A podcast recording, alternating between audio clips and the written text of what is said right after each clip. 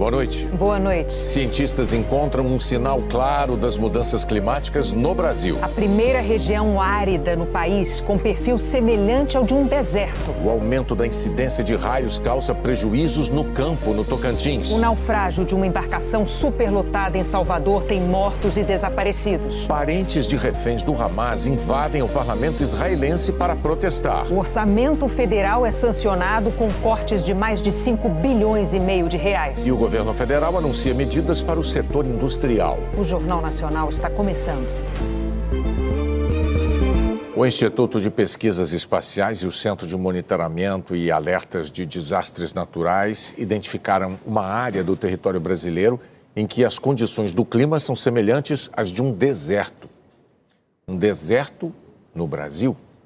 E essa novidade, que tem relação com o aquecimento do planeta, tem a tendência de triplicar de tamanho nos próximos anos. Pela primeira vez, pesquisadores identificaram uma área no país tão seca que tem o clima parecido com o de um deserto. Os pesquisadores do Instituto Nacional de Pesquisas Espaciais e do Centro de Monitoramento de Desastres Naturais observaram dados desde 1960. Eles compararam o volume de chuvas nesse período com a quantidade de água que evapora para a atmosfera e concluíram que as mudanças climáticas estão deixando a maior parte do país mais quente e seca. O Ministério do Meio Ambiente declarou que vai lançar ainda este ano um plano de combate à desertificação e que vai envolver o setor público e a iniciativa privada em ações para recuperar e proteger o semiárido e revitalizar as bacias dos rios. No Tocantins, aumentou a incidência de raios durante tempestades e isso tem causado prejuízos no campo. Esta fazenda em Paraíso do Tocantins perdeu 48 bois que se abrigaram debaixo de uma árvore durante um temporal no mês passado. Um prejuízo de 150 mil reais. Esse tipo de situação se repete em muitas partes do Brasil. Nos últimos dois anos, o número de raios praticamente dobrou no Tocantins. Aumento que, segundo os especialistas, tem relação com as mudanças climáticas. A Marinha e o Corpo de Bombeiros vão retomar amanhã de manhã as buscas de duas vítimas de um naufrágio na Baía de Todos os Santos, na região metropolitana de Salvador. As autoridades confirmaram até agora seis mortes. A embarcação do tipo Saveiro virou ontem à noite, por volta das 10 horas, na Baía de Todos os Santos. O mar estava calmo e o tempo era bom. O barco saiu da ilha Maria Guarda com destino à cidade de Madre de Deus uma distância de cerca de 2 quilômetros. A ilha de Maria Guarda pode ser vista daqui, da Orla de Madre de Deus. Os passageiros da embarcação tinham ido a uma festa lá, um evento já tradicional do verão com shows musicais, e estavam voltando quando o acidente aconteceu. É uma viagem de apenas 10 minutos. Segundo os sobreviventes, houve uma briga a bordo e, na confusão, várias pessoas foram para um lado do barco que acabou virando. O comandante, que também é dono do barco, sobreviveu, mas, segundo a polícia, sumiu depois do acidente. Ele perdeu uma filha e um neto no naufrágio. A embarcação não tem autorização para transportar passageiros.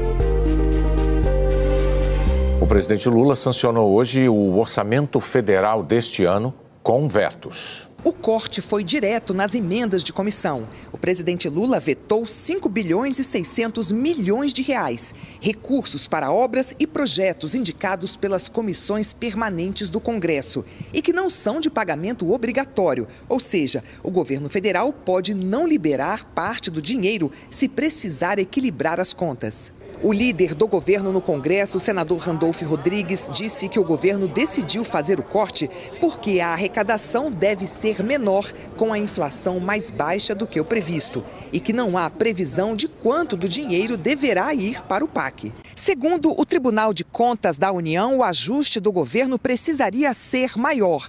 Cálculos do TCU indicaram que o rombo no orçamento pode passar de 50 bilhões de reais. A equipe econômica afirma que as contas estão em equilíbrio, com despesas iguais às receitas.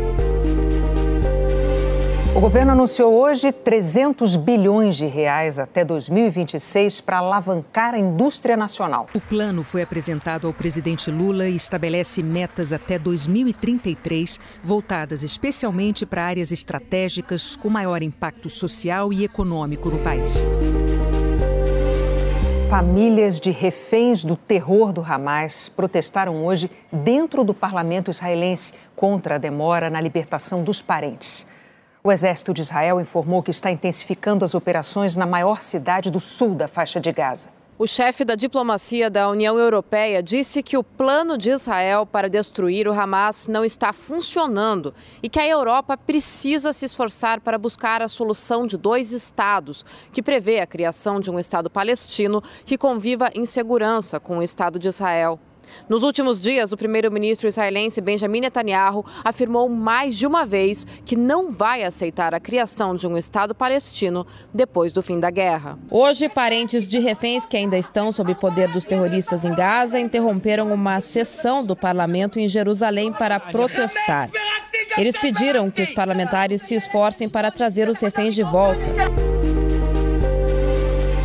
O Ministério da Educação abriu hoje as inscrições para o SISU, o Sistema de Seleção Unificada para Universidades Públicas e Institutos Federais. São 264 mil vagas. O candidato precisa ter feito a prova do Enem no ano passado sem tirar zero em redação. A primeira chamada é em 30 de janeiro.